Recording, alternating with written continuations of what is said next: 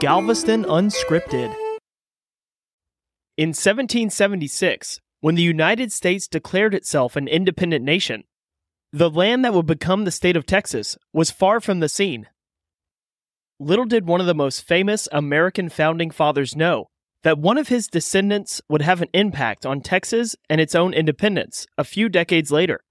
Richard Bache Junior, Benjamin Franklin's grandson, fought in the Texas Revolution, served in the Texas Navy.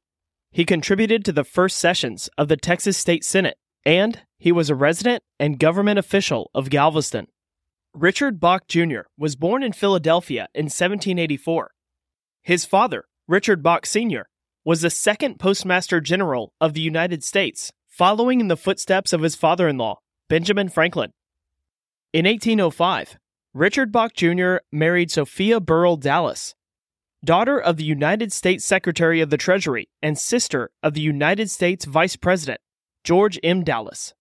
Bache served as an artillery captain in Philadelphia during the War of eighteen twelve, as well as the United States Navy, where his experience would come in handy in the Gulf of Mexico just a few decades later.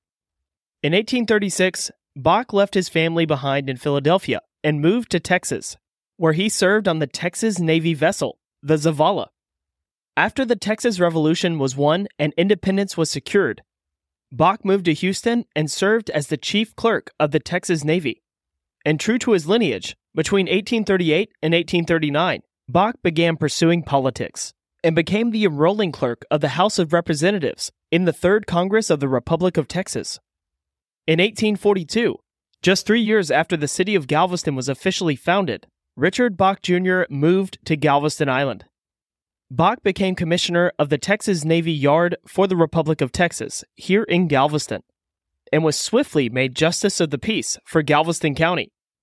By eighteen forty-five, rumors of Texas annexation into the United States had turned to legitimate political discussion, and a meeting was called in Austin, Texas, known as the Convention of eighteen forty-five. Bache, as a representative of Galveston County, arrived in Austin, Texas. Ironically, the convention to discuss a young independent nation, which Bache had fought to secure, being annexed into a much larger nation, was held on July fourth.